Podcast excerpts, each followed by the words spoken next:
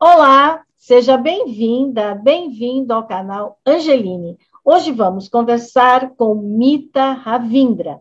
Ela é sacerdotisa, uma excelente cantora e criou o Instituto Cultural Brasil-Índia.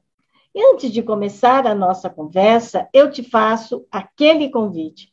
Se inscreve aqui no canal Angeline, fale desse espaço para os seus amigos, para a sua família, compartilhe o vídeo e colabore para disseminar cada vez mais a cultura do encontro e a cultura da paz.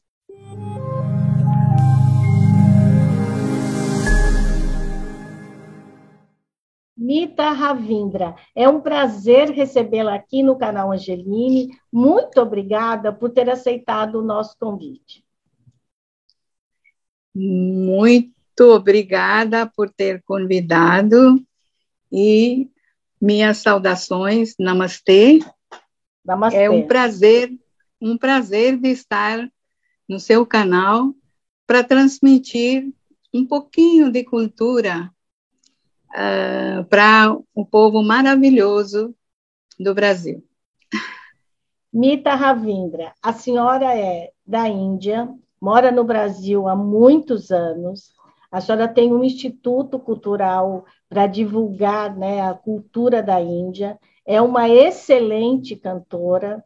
Os sons, quando a senhora transmite, a gente fecha os olhos nos mantras, transmite uma paz inacreditável. Né? A senhora é uma pessoa iluminada.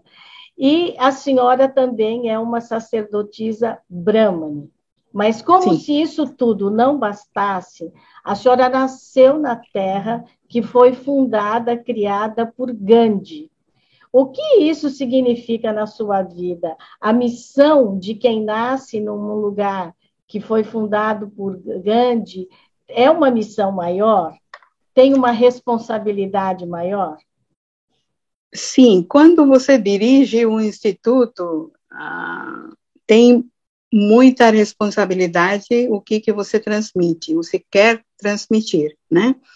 Por ter nascido nessa aldeia, é, agora já é uma cidade grande, e meu avô, né, uh, pai do meu pai, uh, fazia a parte do da campanha de congresso, né, lá da, da do time do Mahatma Gandhi, e ele foi várias vezes com Gandhi nas prisões e muitas uh, uh, caminhadas ele né, acompanhou o Mahatma Gandhi e junto com Santo, Santo Vinoba Bhave, que aí depois o de Gandhi foi Vinoba Bhave, que uh, levou essa missão do Gandhi para diante, né? Então, a minha família toda estava envolvida nessa política do Gandhi. E uh, meu meu avô, aliás, ele não usava as roupas uh, assim normais, ele fazia, te, fazia, né, costurava e ele mesmo teava né? Isso que a gente fala? Tear. É, é, ele, ele mesmo tecia, na verdade. Né? Tecia, exatamente. Uhum. Ele e a minha, a esposa dele também. Então, a vida toda ele usou isso. Até me deu os metros de pano para usar, falar para usar o meu marido também, entendeu? Que eram aquelas túnicas, né? Isso, é, túnicas Gandhi. É, uhum. Gandhi, exatamente. Uh, aquele dhoti, né? Mas ele não uhum. usava, como ele era médico, porque eu pertenço da família dos médicos também. Ele era é. médico, meu pai era médico, então, e ele era a massagista ayurvédico do Mahatma Gandhi. Ah, sim. Uhum. Entendeu? Então, é, Lógico que eu não nasci quando ele era vivo, mas uh, eu acompanhei o meu avô uh, junto com o sucessor dele, que é Vinoba Bhave, né, que já é falecido também. Então, eu lembro que naquela época ele uh, me levava quando eu tinha quatro, cinco anos, e desde essa época que eu cantava, eu adorava cantar. Então, imitar, né, as cantoras, cantores, né. Então, ele me levava na motocicleta dele, no ashram do Vinoba Bhave, e lá eu cantava os bhajans, eh, as canções devocionais que ele me pedia, eu cantava. Então, era essa minha função. Mas a clima era sempre, assim, espiritual, devocional e de, de, serviços, porque uhum. ele fazia muito serviço. Ele era, um, uh, como se chama, médico de um hospital de leprosos. Então, ele dedicou a vida toda para aqueles uh, doentes e uh, foi fundado por ele aquela. E, inclusive, agora mesmo, um mês passado, que foi aniversário dele, foi comemorado com muita, muita dedicação e com muitas lágrimas, porque ele realmente dedicava a vida dele. Né, a senhora, isso a, a, senhora, quando a senhora fala cantos devocionais, a senhora está falando é, como se faz na Igreja Católica aqueles salmos que são cantados durante as missas, né? Esse é, é o mesmo é, significado. É, é isso. isso o, tem assim categorias: o mantras, bhajans e hum. kirtans. Hum. Então, mantras são uh, em sânscrito. Uhum. Uh, que é língua né, uh, tradicional, uh, antiga da, uhum. da Índia. E então o mantra só existe no sânscrito. Então alguns mantras que eu cantava, depois alguns bhajans. Bhajans quer dizer é, a gente pega um deus, porque existem milhares de deuses lá na Índia. Uhum. Então supomos Ganesh, Shiva, um, Lakshmi, né, deusa Lakshmi, Gayatri. Então, tinha vários deuses. A gente escolhe uma, né, um deus e canta os louvores dele. Como que ele se veste, como que ele se parece. Então, isso tudo está descrito naquele, naquela canção. Uhum. Né? Isso chama bhajan. É uma descrição de deusa ou deus né, naquele conteúdo, e depois vem o Kirtan. Kirtan é assim, tem duas linhas que o cantor ou cantora canta e o povo uh, repete, né? Então, isso chama Kirtan, quer dizer pergunta e a resposta. Ah. Né? É. Então, desse jeito, essas três categorias são mais populares na Índia, uh, nas, no mundo espiritual, né? Agora, vamos no mantra. O que, que é o mantra? Mantra quer dizer, man quer dizer mente, e tra quer dizer unir. Então, mantra é uma, uma, uma frase ou duas linhas assim que você canta e você medita nele. Né? Então, eh, qualquer mantra e também requer mais atenção, por quê? Porque é uma língua, uh, não vou dizer difícil, tudo no começo é difícil, né? Todas as línguas. Uhum. Mas o mantra, ele exige a pronúncia. Pronúncia tem que ser correta. Porque a mesma pronúncia, se não é correto, correto cantado, ele faz o efeito diferente né? É. O mantra a gente canta para ter uh, o benefício para si mesmo. Que é uma coisa para entrar em contato consigo mesmo e para ficar focado. É isso? Exatamente, exatamente. Então, nesse foco, uh, inclui a pronúncia, a melodia, né? E a, uh, a integração com a deidade. Né? E por que, que hoje, quando uma pessoa repete, repete muitas coisas, as pessoas falam, nossa, isso virou um mantra? Por que, que se fala isso no Brasil? É, porque quando é repetido, uh, porque não está claro, pelo meu ver, não está claro na mente dele. entendeu? Não vou, uhum. não vou especificar isso porque todas as opiniões são uh, diferentes e cada um tem a sua né, crença, uhum. então isso não tem que ser discutido.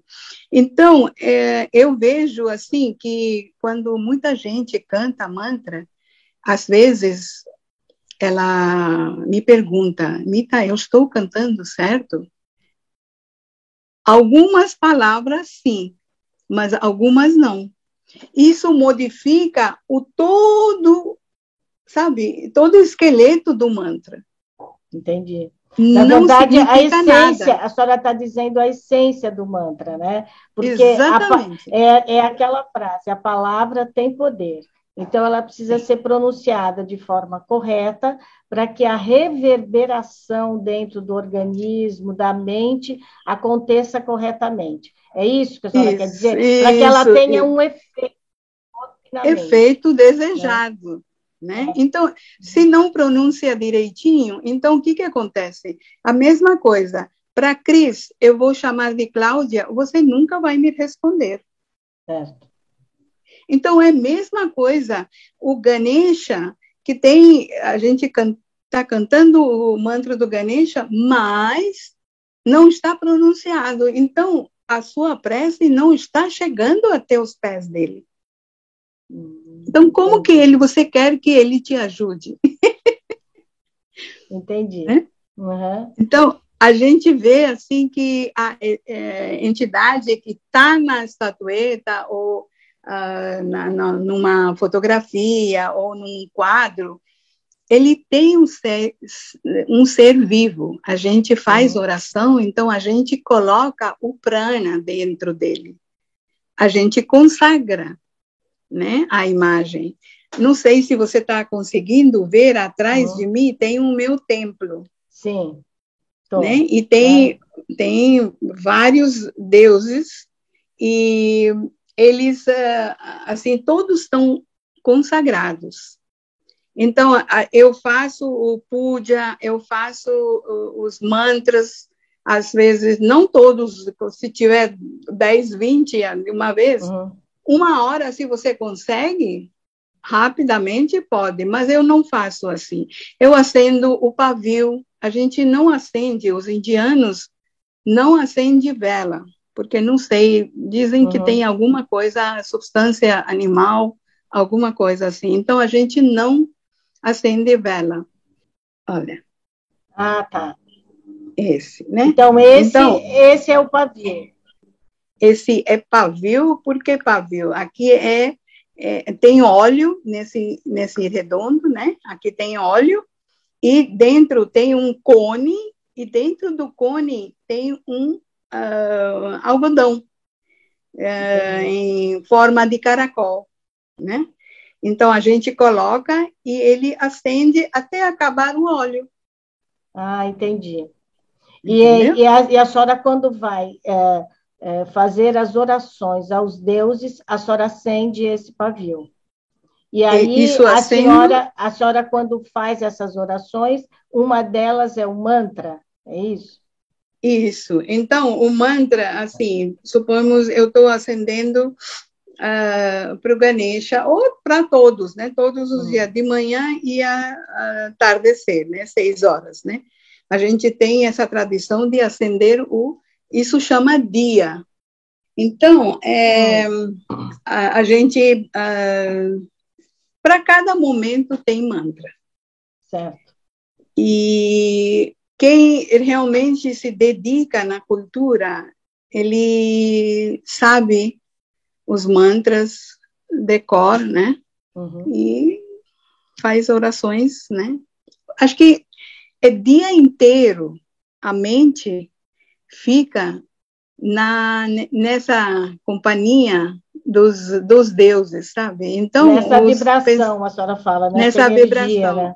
Uhum. essa energia. Então não venham os pensamentos negativos.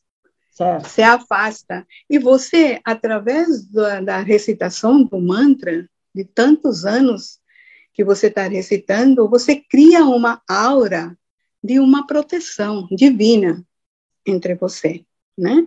Uhum. Então, isso não é fantástico, porque é você fantástico. tem uma, uma, né? Então, é, isso é o mantra. E né? cada é. deus, que a senhora diz que são muitos deuses, cada um cuida de uma coisa, ou todos os deuses se conversam e eles têm o mesmo poder? Não, eles têm poderes, mas, assim, especificamente, tem, tem gente que não tem tempo, então escolhe o Ganesha só. Uhum. Faz a oração para o Ganesha. E por quê? Porque, porque o Ganesha é um, um Deus, a gente fala que é, ele é, uh, ele dá inteligência, uh, visão e juízo e como que fala tira obstáculos principalmente uhum. né e nós temos na nossa uh, filosofia indiana é trio trio de três deuses Saraswati deusa da sabedoria que toca instrumento isso demonstra que é sabedoria Lakshmi deusa da fortuna e Ganesha, que tira obstáculo. Então, esse trio, cada casa que você vai ver na Índia, tem esse trio. Aliás, eu tenho também aqui, uhum. na minha casa. Então, tem. Quando você faz a oração para o Ganesha, ele tira obstáculo para alcançar algum objetivo. Você ganha a fortuna, não em forma de din-din, não em uhum. todo tipo de riqueza que você uh, está pedindo para o Deus, então ele tira o obstáculo e você ganha. Quer dizer o quê? A deusa Lakshmi está entrando na tua casa. Agora, para utilizar aquele, aquele, aquele tesouro ou aquela né, abundância, tem que ter sabedoria. Sabedoria, com sabedoria, você leva adiante essa fortuna. Senão, a fortuna, você acaba, você acaba uh, gastando, uh, jogando, perdendo, e aí? É o que, é o que vez... falamos de sabedoria e discernimento, né?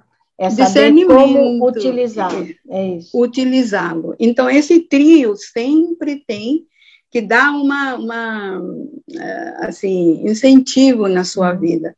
Por isso, aqui na minha casa, aonde você vai olhar, tem plantas, que eu adoro, uhum. e as fotos dos deuses, todo canto. Está conseguindo ver? Tá, estou conseguindo ver. Esse vai, o... Aí, aí, aí, aí, tá, aí ficou bom. Uhum. Então, esse é o Ganesha. Uhum. E o, é, eu vou mostrar agora o trio. Tá. Deusa Saraswati e deusa uh, Lakshmi e peraí.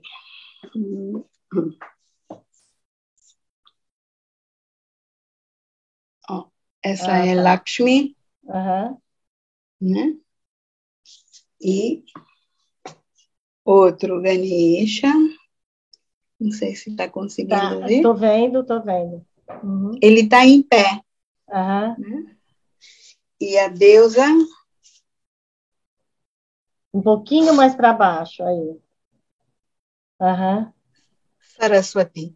Aqui tem a vina dele. A vina é um instrumento dele, uhum. dela, dela, né? Então é então, são, esse trio é sempre ficar aqui, a gente acende, a gente faz uhum. oração. E o que que significa? Eu vou uh, mandar um simbolismo que uhum. eu tenho ah, aqui, tá. uhum. né? Mas eu posso fazer uma leitura aqui. Que, tá, você. Você, você conhece o, o, o figura do Ganesha, certo? Uhum. Então, um, o Ganesha o, aquele grande o, orelhas, né? Ele uhum. tem, elefante tem. Aliás, depois eu vou falar a história, por que que ele tem o cabeça de elefante. Tá bom. Tá? Uhum. Então, esse simbolismo do Ganesha. Então, grande orelha para escutar mais, né? Um, pequenos olhos, concentração.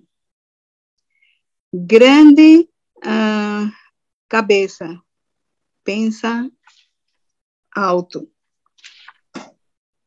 Machado, é, corta todos os laços de apego. Uh, corda que tem na mão uh, para alcançar uh, o objetivo mais alto. pequena boca fala menos, fala pouco. Um dente eh, reter bom e desprezar ruim. Esse também tem um, uma história de uhum. ele tem um, um dente inteiro e outro é cortado. Existe, isso são mitos, né?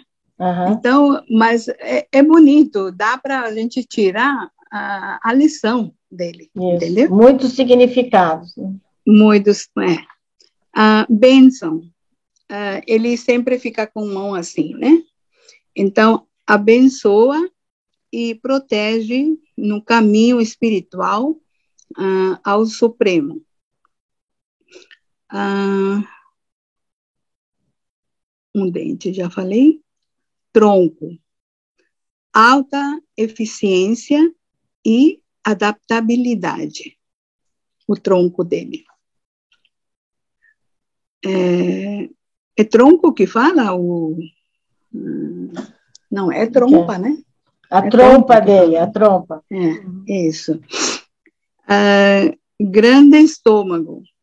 Digerir com uh, calma tudo mal e bem, mal e bem, que a vida oferece. Tá? Modak. Modak é um doce, que ele, ele faz assim e na mão tem o doce, uhum. uma bolinha. Então, é recompensa da de sadhana. Sadhana é penitência. Então, depois de tudo, assim, você faz as penitências, os jejuns, sacrifício, mas sem pensar no fruto, né? Porque fruto já está reservado desde que você começou a sua penitência. Isso é óbvio entendeu? Porque você está fazendo o seu karma. Então, mas o karma, você está fazendo, karma quer dizer ação. Se você está fazendo isso, mas sem ter esse interesse, que que, que vou ganhar, você tem os frutos mais uh, desejados. Certo. Né? Isso que é. Mas tem que ter sem desejos, né? Uh, o prasad, prasad quer dizer uh, oferendas que nós uhum. oferecemos para os deuses, que é o mundo está em seus pés, uh, esperando a sua ordem. Né? Se a gente oferece isso, mas tem atrás disso que o que, que o Senhor quer da gente, que, que nós temos, nós estamos oferecendo, né? E o ratinho, ele representa o ego. Ele sempre fica pertinho dos pés do Ganesha.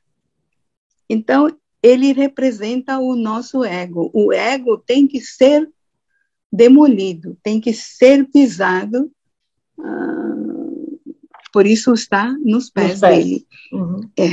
E uh, ele representa os desejos também, né?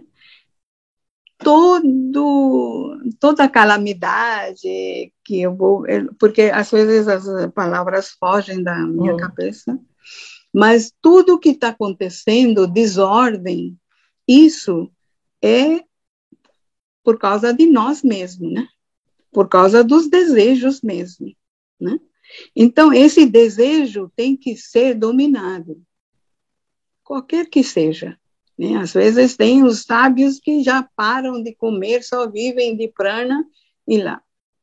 Moram lá no, nas Himalaias e esquecem do mundo. Muita gente, muita gente. Mas eu tenho uma outra filosofia. E qual é, e qual é a sua filosofia? A minha filosofia é isso, que estando no mundo material, mas seja além dele. Fica é. longe dele. Se você tem hoje, amanhã não pode ser seu. Uhum. E antes de você ter, era de alguém. Certo. Né? Então, não tem que criar o vínculo que esse vínculo que dá dor. Que a senhora diz que é o apego, né? É, é o, apego, apego, que a gente tem às coisas. Agora, o que a senhora está dizendo é que também é necessário a gente viver nesse mundo para poder ver se a gente ajuda a melhorar. Não é, não é para isso que a gente veio? Sim, é, porque esse trabalho que você acabou de falar é de formigueiro, sabe? É devagar. Sim. Se é. cada um pensasse desse jeito, o mundo seria melhor, mas cada um quer mais do que o outro. Uhum. Mais, mais, mais. Que próprio não usufrui. E fica aqui e fica despejado nas pessoas uhum. que Exato. a gente não sabe, uhum. né? Então, isso, é, é, às vezes eu brigo com meus deuses. eu falo, isso é injusto, Deus. Hum. Quem está precisando e quem está vivendo uma vida, assim, regrada, vida uh, espiritual, religiosa, tudo, tudo os pensamentos positivos para os outros, por si mesmo, não tem extravagância, tudo. Uhum. Então, por que, que essa pessoa não merece esse conforto que nós é. dissemos que é conforto, né? E, Mas... assim, e os senhores têm, a senhora tem, é, dentro da sua filosofia de vida, a senhora tem restrição alimentar, coisas que a senhora não come? Não, eu não como, não tenho restrição nenhuma mas eu sou vegetariana, não vegana, mas vegetariana. vegetariana. E a maioria da, do, do, seu povo é vegetariano? Vegetariano, é. Uhum. Mas assim, como eh, na Índia é, tem muitas, muitos lugares turísticos, então uhum. para os turistas, então eh, no hotel tem um espaço separado para eles fazerem o carne, frango, porco, peixe, que seja. Uhum. Não é que as pessoas uh, não, não, não deve comer, não. Agora, quem mora perto do mar, lógico que vai comer o peixe. Não é proibido, né? Mas não tem que matar o animal como vaca ou boi, Sim. entendeu? Para se alimentar. Então, isso uh, era a filosofia do Mahatma Gandhi também. Uhum. Então, como se dói para animal, então uh, dói, nossa, dói para você assim, se você. É, mas a senhora, mas os senhores comem uh, ovo, tomam leite, comem queijo, leite, isso, isso sim. O uhum. que, que é natural, dado pela natureza, sim, isso a gente come. Certo. Olha, todos os dias faço a comida indiana em casa, uhum. né? Que tem um arroz, tem a lentilha, tem às vezes tem feijão, às vezes tem ervilha, chapati, chapati é o pão que a gente todos os dias a mãe faz para a família, a família está comendo, ela está fazendo e servindo quentinho para marido, filhos, isso, uhum. né? Isso é praxe, isso é tradição, entendeu? Então aqui também é, mesmo que eu como só dois pães, assim, aqueles fininhos, mas eu vou fazer.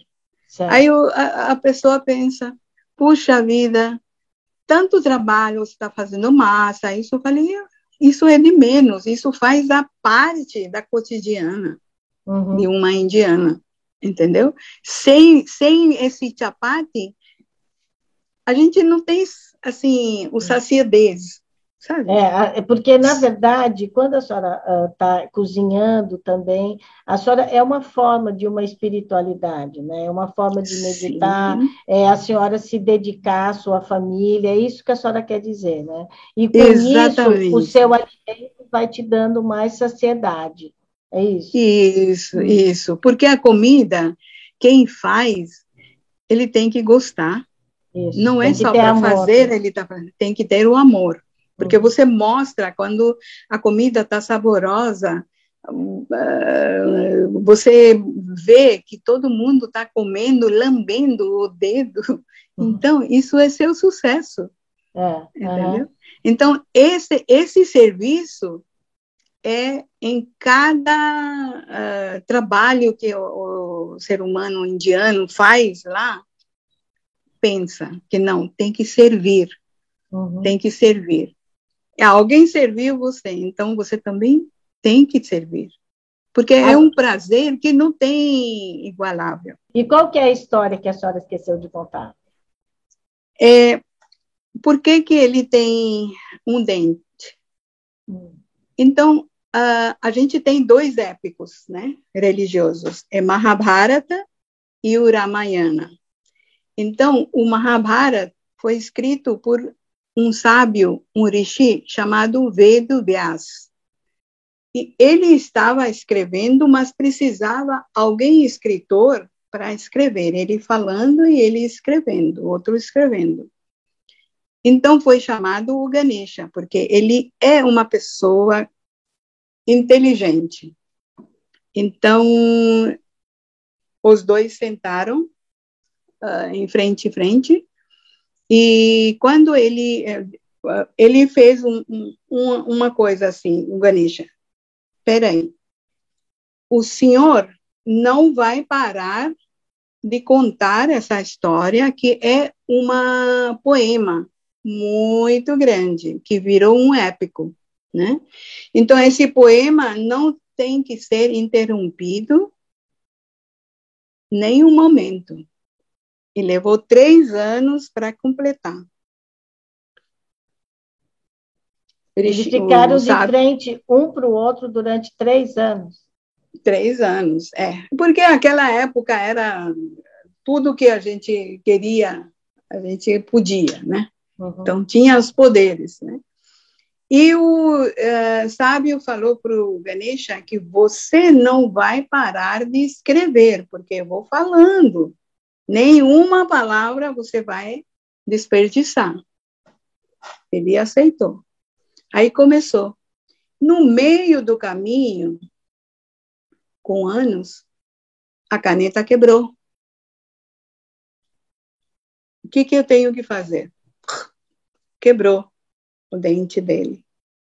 E aí colocou no, na, no tinteiro e começou a escrever. Então, uma das histórias é essa. Certo. Entendeu? Por isso, o Rishi, o sábio, deu o nome de eh, para Ganesha, que é Ekdanta. Ek quer dizer um, no hindi. E Danta quer dizer dente. Então, de um dente, Deus de um dente. Entendeu? Então, Entendi. Então, por isso, isso. E uh, uh, por que, que é cabeça do Ganesha? É de elefante. Uh, a deusa Parvati, que era a mãe dele, né? ele era um menino normal, com cabeça do ser humano, e o Shiva era pai dele.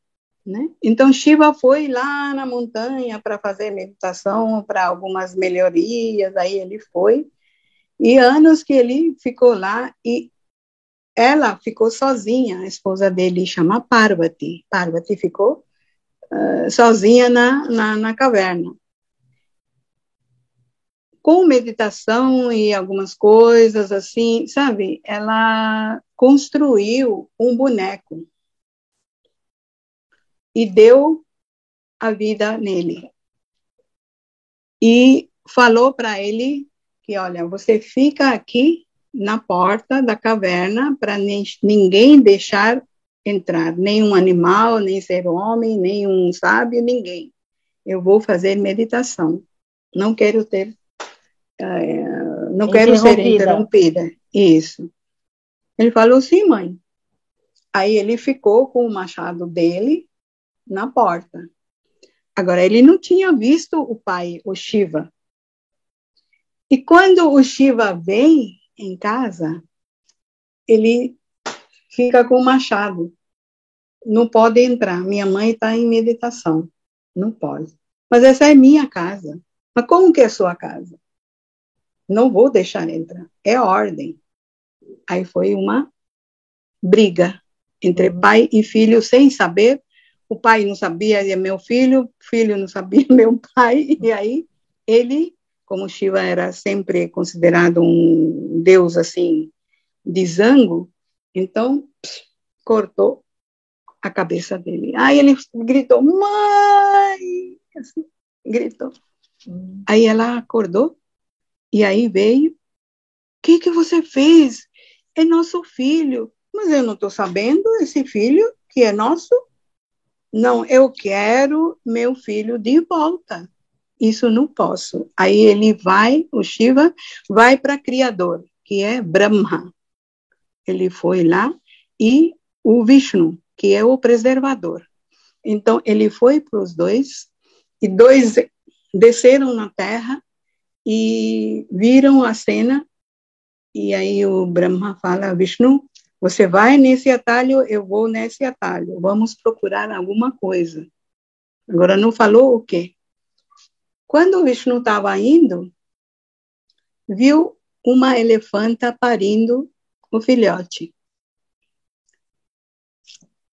o Vishnu pegou a cabeça do, do, do, da, do filhote e trouxe e colocou na, no, no corpo dele.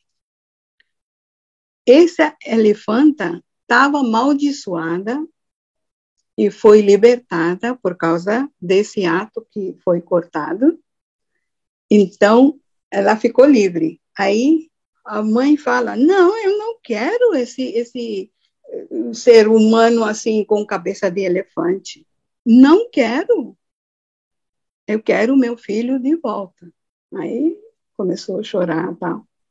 Mas o, o Shiva falou: calma.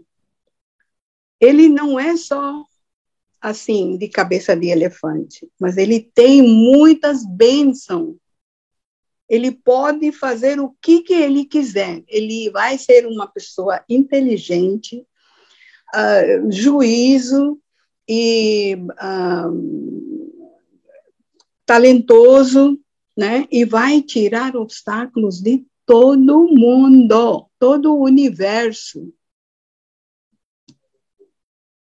Muita, muita conversa, aí ela aceita. Por isso, a gente, nós, indianos, quando vai numa casa nova, apartamento novo, ou tem uma fábrica nova para abrir alguma coisa, a gente leva antes, supomos amanhã vou fazer mudança, então antes, um dia, a gente leva uma estatueta do Ganesha, faz uma oferenda lá, para pedir para ele para tirar todos os obstáculos que vão vir, e lógico que vem, vão vir para tirar numa boa. Esse, por isso, quando eu estou no novo apartamento aqui, então eu antes de vir, dia 3 de setembro eu mudei, dia 2 de setembro eu deixei o Ganesha aqui para tirar obstáculos. Estão vindo obstáculos, porque é uma coisa nova, sempre tem algum erro aqui, erro lá, então a gente está consertando, mas está suave, entendeu? Exato. Não tem, né? Agora, a senhora é também uma sacerdotisa brahmane, né? Sim. Qual é a função de uma sacerdotisa e por que que chama sacerdotisa brahmane? O, é, o Brahmani é uma casta, né? É. Que faz as coisas espirituais, educacional, isso que ele é, hum, assim, considerado, né? Brahman. Uhum. e tem que ser vegetariano, lógico, e isso, sacerdote, é como se fosse um padre, né? Uhum. É, dizem. E lá ela, ele às vezes tem moradia no templo mesmo. E a qual é a função dele? Fazer as rezas, eh, limpar os deuses, limpar a área onde ele está reside, reside, né, reside e fazer as uh, cultos uh, fazer as apresentações de canto, chamar os cantores, cantoras devocionais e chamar a aldeia para se juntar naquela ah, tardezinha com todo mundo, né? Então, é. essa é a função do sacerdote. Por que que eu escolhi isso? Quando era pequena, ela lá na Índia, uh, se o mantra, como eu falo assim, dou ênfase no, na pronúncia, então o sacerdote estava fazendo, porque minha mãe chamava sacerdote, fazer o puja, a, alguma cerimônia dentro de nossa casa, e falava para nós sentar tranquilo, era uma, duas horas lá sentado, a criança, tá? Então, essa é a educação de criança em cada casa. Então, o que, que ele falava? Não entendia. Mas, mãe, eu perguntava, o que, que ele está falando? Ele está falando as coisas de deuses. Você fica quieto. Essa era sempre a resposta da mãe, uhum. porque ela também não entendia, coitada. Uhum né? E quem tinha essa coragem de perguntar para sacerdote o que, que o senhor está cantando, pode explicar para a gente?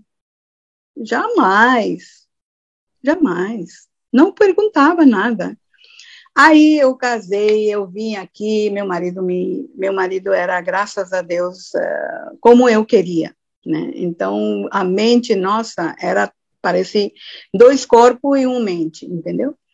Então, uh, ele explicava, tá? mas mesmo assim, sempre tinha uma ponto de, sabe, interrogação sempre. Aí, quando foi uma vez, e minha mãe chamou um sacerdote para fazer o puja em casa. Aí, depois de fazer tudo, aí perguntei para ele. Ele depois me explicou por todos os porquês que eu tinha entendeu? Aí falava, mãe, agora a senhora senta, como a senhora me falava para sentar, agora a senhora senta e escuta o que, ele está falando. Agora sim eu aceito. E essa vontade me levou uh, ah, para fazer o casamento da, da minha filha, do meu filho, lá na Índia, com quem eu sigo o método, entendeu? Uhum. E aprendi, eles têm um livro, aprendi, né, eh, quando meu marido estava vivo, então ele explicava, e aí eu fiz traduções em hindi, hindi e sânscrito, né? Porque o seu marido tão... era, o seu marido era sacerdote? Não, ele não era, ele era simplesmente um homem engenheiro. E por, que, e, e por que, que era ele que te explicava? Porque ele tinha estudado na infância. Ah, tá, entendi. Entendeu? Porque pai dele pedia para ele estudar um pouco da nossa nossos Vedas, nossos Upanishads, né, nossos é. livros sagrados. Então ele já tinha uma e a gente, eu tenho uma biblioteca aqui. Uhum de todos os livros que, quando eu tenho alguma dúvida, eu já tiro e já me Então, esclareço. a senhora, na verdade, se torna uma sacerdotisa de uma forma uh, didática, de uma forma da sua casa mesmo. A senhora não fez um curso para ser Não, não existe. Não, não existe. existe. curso, não existe de curso de sacerdotisa. Então, é. nesse ashram que eu fiquei, onde meus filhos casaram, eu fiz a questão de entender melhor se eu quero fazer esses casamentos aqui no exterior, no ah, Brasil. Sim. E por que, que a senhora veio para o Brasil, aproveitando? É, meu marido trabalhava na Volkswagen e uhum. ele, o pai dele queria que ele casasse com indiana. E ele adorava música, música e música. Ele e a era senhora, uma excelente cantora, mexeu com o coração dele. É. Exatamente. Antes de casamento, ele pediu para o meu, meu pai permissão que ela cantasse para nós. Tinha sogro, tinha cunhado, ele. Então, tinha todo mundo e ele pediu licença para o meu pai, eu cantei, e ele falou: Olha, uh, por que você tem que levar agora a sua filha para sua casa? Porque era na outra cidade que eu uhum. conheci ele, né? Então, ele falou que, olha, aqui tem templo, aqui tem sacerdote, e por que que tem que perder o tempo? Porque eu não tenho tempo aqui na Índia, porque ele trabalhava na, no Brasil, uhum. e ele foi chamado por pai para casar lá, entendeu? Então, ele pediu para o meu pai que não precisa ir. Aí meu pai falou, não, é minha primeira filha, e eu quero fazer um casamento maravilhoso e como ela é famosa, todo mundo vai querer. Então, foi noivado na casa dele e casamento foi na no, minha casa. E foi então, depois de como, quanto tempo? Uh, olha, como foi? 7 de março de 1973, ele me vê. Uhum. 8 de março foi uma apresentação minha que ele viu decidiu, 9 de março foi o noivado. E 10 de março era meu aniversário. Nós saímos da casa dele 10, 11, 12, 13, 14 e dia 15 de março nós casamos. Nossa, e por que que o casamento na Índia, ele é tão colorido, as roupas são tão coloridas, elas são tão bonitas? Né? Porque é, é, praticamente diferente de quase quase todo mundo sonha com aquele vestido de noiva branco, isso na maioria, né, dos países. Maioria. É. E, e por que que na Índia é esse traje? Quanto mais colorido, parece que a pessoa vai ser mais feliz, né? Por que que é assim? Natureza não é colorida. Uhum. Então essa natureza é o ser humano também tem que ser colorido, porque mostra a vida. Vida, é, luz, é, brilho, entendeu? Agora, o branco não é que é uma cor meio opaca, não. Sim. O branco, lá na Índia, é considerado é, um vestimenta para viúva. Uhum. Que a viúva, o preta também não é usado, e branca é usado só como viúva. Então, a vida de viúva lá é meia sofrida. Se a viúva não é, assim, mais engajada na sociedade, isso, aquilo, então, senão ela está quase morreu o marido, ela também morreu. Ela fica inteirinha de roupa branca. Inteirinha de roupa branca, exatamente. Uhum. Então, é, é por isso que é, no casamento é tanto brilho, tanto uh, luzes e as cores diferentes, é lindo, lindo, lindo que fica, sabe? É, e o casamento dura quase quatro, cinco dias. De festa. Às vezes, é de festa, de uma semana. Uhum. Agora, o primeiro-ministro que reduziu um pouco por causa da pandemia, mas uh, assim é, de comida também que não é para desperdício então as pessoas uh, mesmo dão os pratos tem barracas de comida dão os pratos prontos quando a pessoa está querendo para não jogar no lixo certo. entendeu Agora, e... a senhora, então, a senhora veio para o Brasil já faz mais de 40 anos. 48 anos. 48 anos. E aí a senhora decidiu aqui também criar esse instituto para poder divulgar a cultura, é isso? Exatamente. Isso também eu semeei uh, para os meus filhos Meu filho dá aula de Ashtanga Vinyasa Yoga. E minha filha é astróloga. Ela não mora aqui, ela mora nos Estados Unidos, mas todos os clientes são brasileiros. Ela nasceu aqui, os dois nasceram aqui. E meu marido falava que depois, se caso eu não esteja aqui nesse mundo, você não vai para a Índia. Porque na Índia, é, na cultura, você vai ser mais um. Aqui no Brasil, você vai ser única. E mais, assim, o tempo que você viveu lá do que aqui. Não, viveu aqui do que lá. A senhora viveu aqui mais tempo do que viveu lá. Do que lá. 19 anos que eu fui casada e vim aqui. Uhum. Então, eu, 19 anos, eu vivi lá. E mais do que 19, eu fiquei aqui no Brasil. E adoro os brasileiros, porque eu tenho maior respeito, maior carinho. Nossa Senhora. E eu não, não sinto. Um ano foi difícil para mim por causa da língua, mas aprendi muito rápido. É, a senhora e, fala muito bem o português. Uhum. Porque quando eu canto, e como sou cantora, então uh, eu dou mais ênfase nas palavras. É. Porque meu pai falava, quando eu dava a apresentação, ele ficava final do palco, lá, final do, da, do público, sabe? Uhum.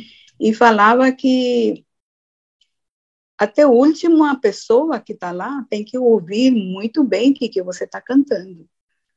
Então, é, sempre foi essa a preocupação minha. E português foi assim um ano eu fiquei assim triste, puxa vida, aqui ninguém entende, eu tenho que viver como, não sei sabe, naquela época, uhum. só 19 é, anos. Difícil, né? Uhum. Difícil, longe dos pais, longe dos uh, meus irmãos. Então, e eu era xodó do meu pai. E aí ele, ele uh, não, não vou dizer investiu, mas dedicou na minha carreira. Então, cinco, seis anos que eu, desde que comecei, porque ganhei os prêmios uhum. de, na, no nível nacional, de canções devocionais. Então, a minha carreira durou lá só, acho que sete anos só. Então, depois de sete anos, veio uma, parece uma pedra uhum. na minha frente. Como que eu vou ver o mundo para lá? Como que eu vou ver? Tem uma pedra aqui. Então, Agora... nesse, nesse sentido, meu marido me ajudou muito. Ele foi um incentivador, assim, Perfeito. Perfeito. E o fato de a senhora ser uma sacerdotisa, existe um machismo, embora a senhora possa ser uma sacerdotisa, mas existe alguma coisa assim de machismo uh, por a senhora por... ser uma mulher? Sim, existe. Uh, esse instituto que tem lá chama Shanti Kunj. Kunj quer dizer caldeira. Shanti quer dizer paz. Então, Caldeira do Paz. Então, tem um instituto chamado Shanti Kunj, que eu sigo os ensinamentos dele, uh, da deusa Gayatri, né, que é, foi o fundador uh, Sri Ram Sharma Acharya, e ele, ele era, uh, assim, contra uh, os homens que proibiam fazer alguma cerimônia religiosa por mulheres. Então, ele uh, revolucionou. Isso eu estou falando de anos 60 para cá, né?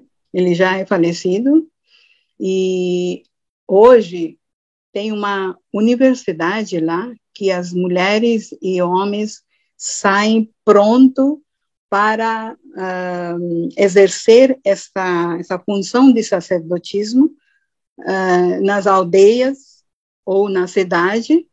Então, isso eu comprei os livros e estudei, uh, traduzi porque quando eu fazia casamentos, mais ou menos 30 casamentos brasileiros eu fiz aqui, com uh, tradição védico, né, religioso. Então, ele, uh, tradução era importante, porque sempre foi meu foco isso, porque a pessoa tem que entender o que está fazendo. Se uhum. eu estou cantando em sânscrito, Ninguém sabe aqui. Então, eu sempre levava uma tradutora junto comigo para eu cantar primeiro, fazia os atos que, que, os noivos tinham que fazer e a tradutora uh, fazia a tradução. Certo. Então, uh, a, a senhora ainda faz, a, a senhora ainda faz casamento? Sim, ainda faço. Faz. Ainda uhum. faço. E então, a senhora preparo... se apresenta em, em, público, ou a senhora tem uma. Quando a senhora canta, são coisas mais reservadas? Como é? Sim, ainda dou apresentações. Eu tenho 17 CDs de canções devocionais e dos mantras. Eu estou agora lançando um livro meu, uh, Segredo dos Mantras, né? Que vai, acho que vai levar. Ano que vem, em janeiro, já está no mercado. Então, uh, esse e os CDs está no agora como é digital tudo, então no Spotify, no uh, Deezer.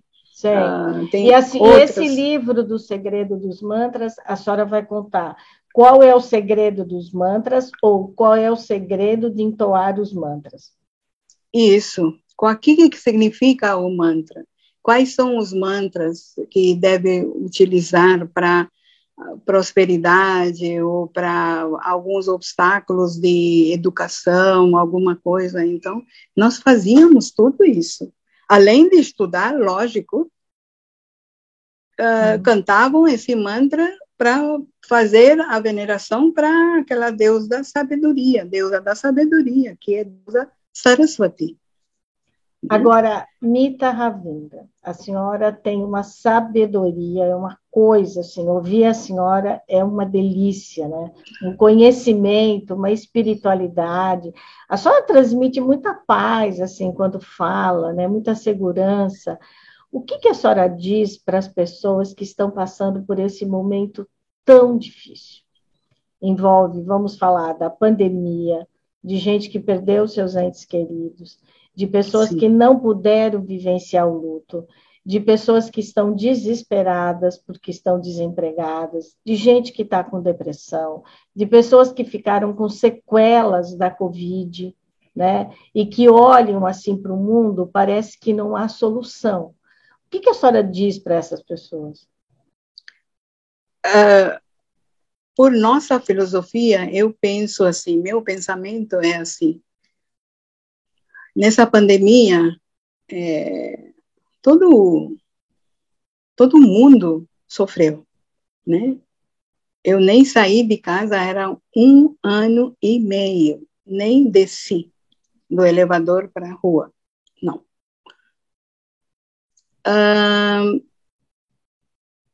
tem essa tristeza no mundo, é, tem essa escassez, né, financeiro, tudo isso. Mas eu, eu rezo pro, pro, além de Deus, para as pessoas ricas, que eu digo, tenha um pouquinho de consciência de colaborar, dar emprego para essas pessoas, mesmo que se tem uma fábrica, então dê emprego para essas pessoas, entendeu? E pelo menos uma ou duas vezes de alimento para aquelas pessoas que não têm, aqueles velhinhos que estão na rua, uh, mendigando, então, é, ou num, num asilo, né, ou uma creche, né, dá uma vida digna para eles, que vocês podem, vocês têm capacidade, então, por que que demora? Também tem uma coisa que eu vou dizer. Quando demora para uh, ah, ter resultado de algum obstáculo que temos na vida, você tem que ter um pouquinho de esperança e pouquinho de calma para ser realizado aquilo, porque o tempo seu, o tempo de Deus, tem muita diferença. Seu um minuto pode ser um ano dele. Ou um minuto dele, seu é um ano. Estou dando um exemplo. Uhum. Mas isso não, Mas isso, gente... isso, não quer dizer passar fome, né? Então, se a pessoa está passando fome, a senhora reza para quem também tem muito dinheiro, muita grana, tem condições que ajudem as outras pessoas, ou dê emprego, colaborem, né? Para que elas possam compartilhar. É, não para criar os uh, uh, preguiçosos, não. Certo. Tá? É, dê o trabalho digno da capacidade da pessoa, mas dê. Tenha uhum. paciência os ambos os dos lados. Entendeu? Então, esse, esse, esse intuito, se cada um tivesse, o mundo seria diferente. A ganância está tomando o lugar. Aonde vão levar tudo isso? Uhum. Tudo a ganância está é tomando o lugar do amor, não é? Exatamente. Então, é, é, mesmo que cada pessoa ajuda uma pessoa, tá bom? Já está um, avançando para, sabe, para uh, uh, ter um mundo melhor, entendeu? E uh, chega de, de, de roubalheira, desculpa falar, mas chega.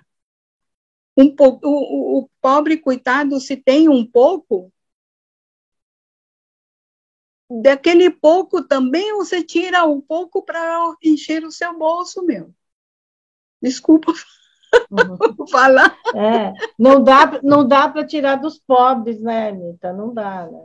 Não, não. Então, são quatro castas. Agora, ninguém ah, dá aquele, sabe, importância, porque o Mahatma Gandhi tirou isso, que não, todo mundo é igual. Então, tinha essa categoria de sacerdotes, pessoas educacionais, professores, isso, aquilo, entrava no Brahmani. Kshatriya, Kshatriya era guerreiros, né, que uh, saíam do, do lugar onde nasceram para ganhar o pão deles, né, na caça, uh, no emprego, né, então eles saíam, isso eu estou falando daquela época antiga. Vaishya, Vaishya são, assim, comerciantes. Comerciantes, como a gente tem 25 de março uhum. no Brás, né? Então, esses comerciantes são chamados de Vaishya. Agora, Shudra, Shudra são aquelas hogaris, empregadas, né? Ah, as pessoas que trabalham na fábrica, né? As, uh, como chama? Tem um nome que eu esqueci. São os operários. Operários. Então, esses são chudras. Mas eu pergunto para o empresário: sem chudra, você tinha capacidade de dirigir sua empresa? Uhum. Não. Então, dá o valor para essas pessoas. Dá o valor digno para eles. Entendeu? Para os governantes. Olha, é, é, é lamentável isso fazer. Então, o exemplo que a gente quer que não o governo tem que ser assim, aí o povo segue eles, mas que governo? Que governo? Pessoas estão perdidas. Os governantes estão perdidas. Não sabem como dirigir um país. Não sabem entendeu? Então aprenda com aquele país que pelo menos sabe dirigir. Aprende um pouco de cada um e cria sua seu seu seu reino aqui de, de justiça, né, dignidade, né? Tudo isso tem que, tem que aprender. A senhora diz que cada governante deve pegar o que tem de bom em cada país para ele fazer no país dele o melhor. E ele Exatamente. tem que ser um exemplo para a nação, e não uma pessoa que destrói a nação. Né? Destrói ele não sabe para que lado ir, cada dia é uma coisa, ele não vai, ele não cria, na verdade, um círculo né, de prosperidade, de vida, para que as pessoas possam caminhar, não é isso? É, aí automaticamente esses roubaleiras que as pessoas roubam, né, até o pão, né, coitado, vai roubar, vai ser pego, né? Agora tantos milhões que eles roubam, ninguém pega. É. Entendeu? Então, outro, dia, o, outro dia eu li, eu achei interessante. É, uma senhora, né, ela entrou num estabelecimento e pegou é, um macarrão, alguma coisa que o total foi 10 reais, e ela acabou sendo presa. Aí eu li um negócio dizendo o seguinte: pois é, quando uma pessoa faz isso, está errado e todo mundo condena. Mas quando um milionário não paga seus impostos, ele vira um esperto. Então. E não tem? Tem milhares aqui é. as pessoas. Uhum. Tem. Então, isso que é, isso é injustiça, isso que eu brigo com Ganesha. Uhum. Eu brigo com Deus, a Lakshmi, Deus é da fortuna. Por que que dá para ele? E por que que não para nós, que nós estamos precisando? né? Uma é. vida digna. Um, né? dia, um dia a gente vai, quem sabe, um dia a gente vai ter essa, essa explicação, né, Anitta? Acho que agora, na outra Anitta, encarnação. Então, agora eu queria falar com, é, sobre isso com você. O que, que a senhora acredita que acontece depois que a gente morre? Depois da gente morrer, eu acho que tem mais uma vida. A gente acredita na encarnação. E vai e volta, e volta sempre como ser humano, para que a gente possa não, viver. Não. Não. Uhum. não. Agora, a gente fala que o, o, a vida de ser humano é única. Você deve ter feito muitas boas karmas para você ganhar essa vida de homem. E ela vai ser uma única vez. Única vez. Por isso, até que dê tempo, você seja honesta, verdadeira e sempre uh, faz a caridade, né? Isso. E existe uma vida lá, não sei, ninguém veio aí para a gente falar. O uh, que, que você está levando daqui incompleto você vai ter que completar na outra vida. Seja, se você se o karma se tiver bom, você vai uh, ser um ser humano. Mas se não tiver, você pode ser um mosquitinho, um cachorrinho, um gatinho, né? Agora, se karma tá boa, então você vai ser adotado com uma rica e vai ficar lá na, na, na casa da rica como um gata, né? Uhum. Tranquila. Cachorro então, tranquilo. Então, o que a senhora acredita é, há uma reencarnação, quando a gente vem ah. como ser humano, se a gente cumprir bem a nossa missão aqui, a gente pode voltar como ser humano, ou Sim. a gente pode voltar como um animal, uma planta, um vegetal, é isso? Sim, sim. E a, a educação ou sabedoria que você adquiriu e você acha que você não completou, você vai completar na outra vida, com certeza. É. E o que, que nós somos hoje é da outra encarnação. Nós somos o, o resultado das encarnações passadas. É passadas. É Mesmo que a gente não tenha sido um ser humano, que a gente tenha sido uma planta ou um animal. A gente Sim. traz esse aprendizado com a, com a, gente. E isso é uma coisa, é, Ravindra, que nunca vai ter fim. Ela vai e volta, ela vai Não ser é. sempre uma reencarnação. Não há o paraíso. Sim. A gente vai é. voltar, vem e volta, é isso? É ter esse pouquinho de consciência já melhora muito. Uhum. Você melhora você, você melhora o seu redor, e seu redor melhora o seu ambiente, por fora e por diante. Porque daí, quando Entendeu? a gente está bem, a gente reverbera, né? A gente faz com que as coisas caminhem. Exatamente, exatamente. Ai, Ravindra, é uma delícia te ouvir, né? Mas agora eu queria saber se você gostaria de dizer alguma coisa que eu não te perguntei. Eu acho que disse tudo, né? Uhum. Tem ainda tem assuntos que dá para ficar aqui fazer um dia uma, inteiro. Dia inteiro, é. Nita Ravinda, será que a senhora poderia fazer uma gentileza de cantar agora para gente um mantra que trouxesse, que nos conectasse conosco mesmo e que nos trouxesse uma paz interior? Vou fazer um mantra, vou cantar um mantra para Ganesha para tirar todos os obstáculos de todos os seres vivos e dê a inteligência e a consciência para agir corretamente.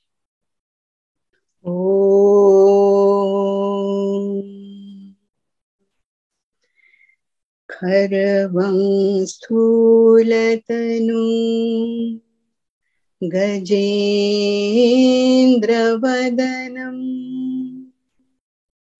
लंबोदरम लम्बोदरं सुन्दरम् प्रस्यन्दनमदगन्धलोभमधुप व्यालोलगन्धस्थलम्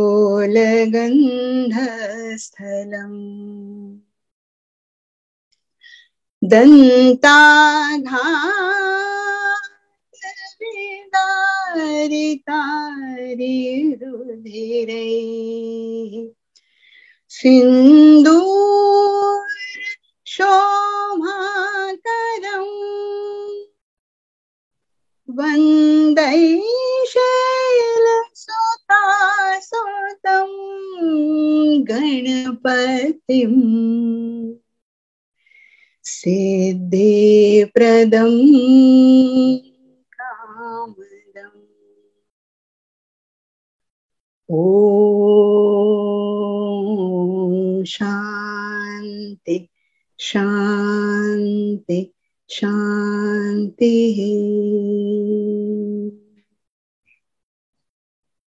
Namastê. Nossa, namastê. Nossa, muito obrigada. A senhora pode traduzir para a gente? Sim. Uh, nesse mantra é descrito assim uh, a fisionomia do Ganesha, orelha grande, tem uma trompa, cada um dos seu suas partes do corpo tem uma função, né? Então, esse Ganesha que faço a oração na última linha, que me dê o sucesso nos meus atos qualquer que seja, e tira meus obstáculos. Que ele me dê sucesso em todos os meus atos e que me tire todos os obstáculos. É isso? Isso. É. Ah, muito isso, bom. Né? E a outra história que é que tem uma, tinha uma disputa no universo que quem é mais poderoso? uh, do universo, do cosmos, tudo isso. E quem vai fazer essa volta do cosmos de alguns segundos?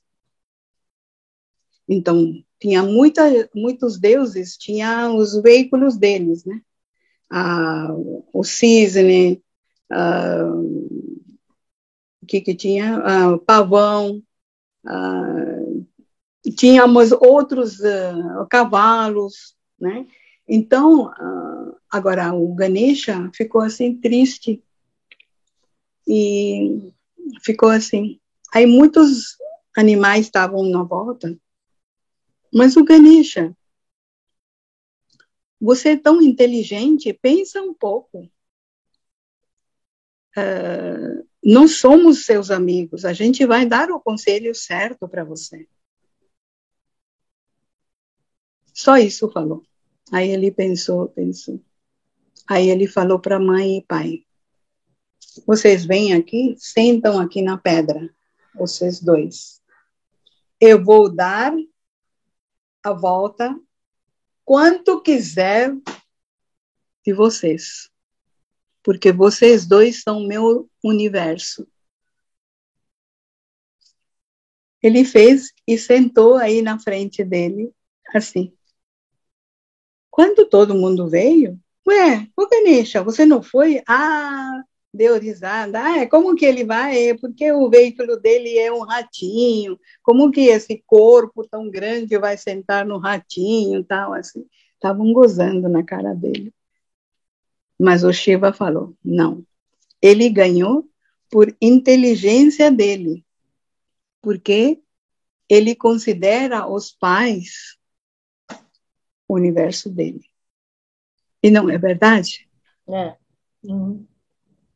Então tem é, então tem algumas assim historinhas para deixar a pessoa consciente que olha como tem que dar respeito para os professores, uh, para os pais, né? Que nós estamos vendo no mundo é, não está tendo, não está tendo falam de tal maneira com os pais uh, que humilham.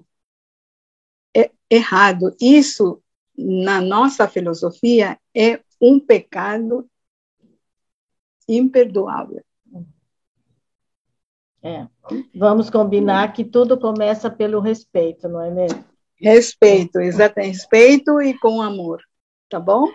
Olha, então, Mita muito Ravindra, obrigada. Eu que agradeço, muito, muito obrigada. A senhora foi extremamente gentil, nossa, uma pessoa com tanta sabedoria.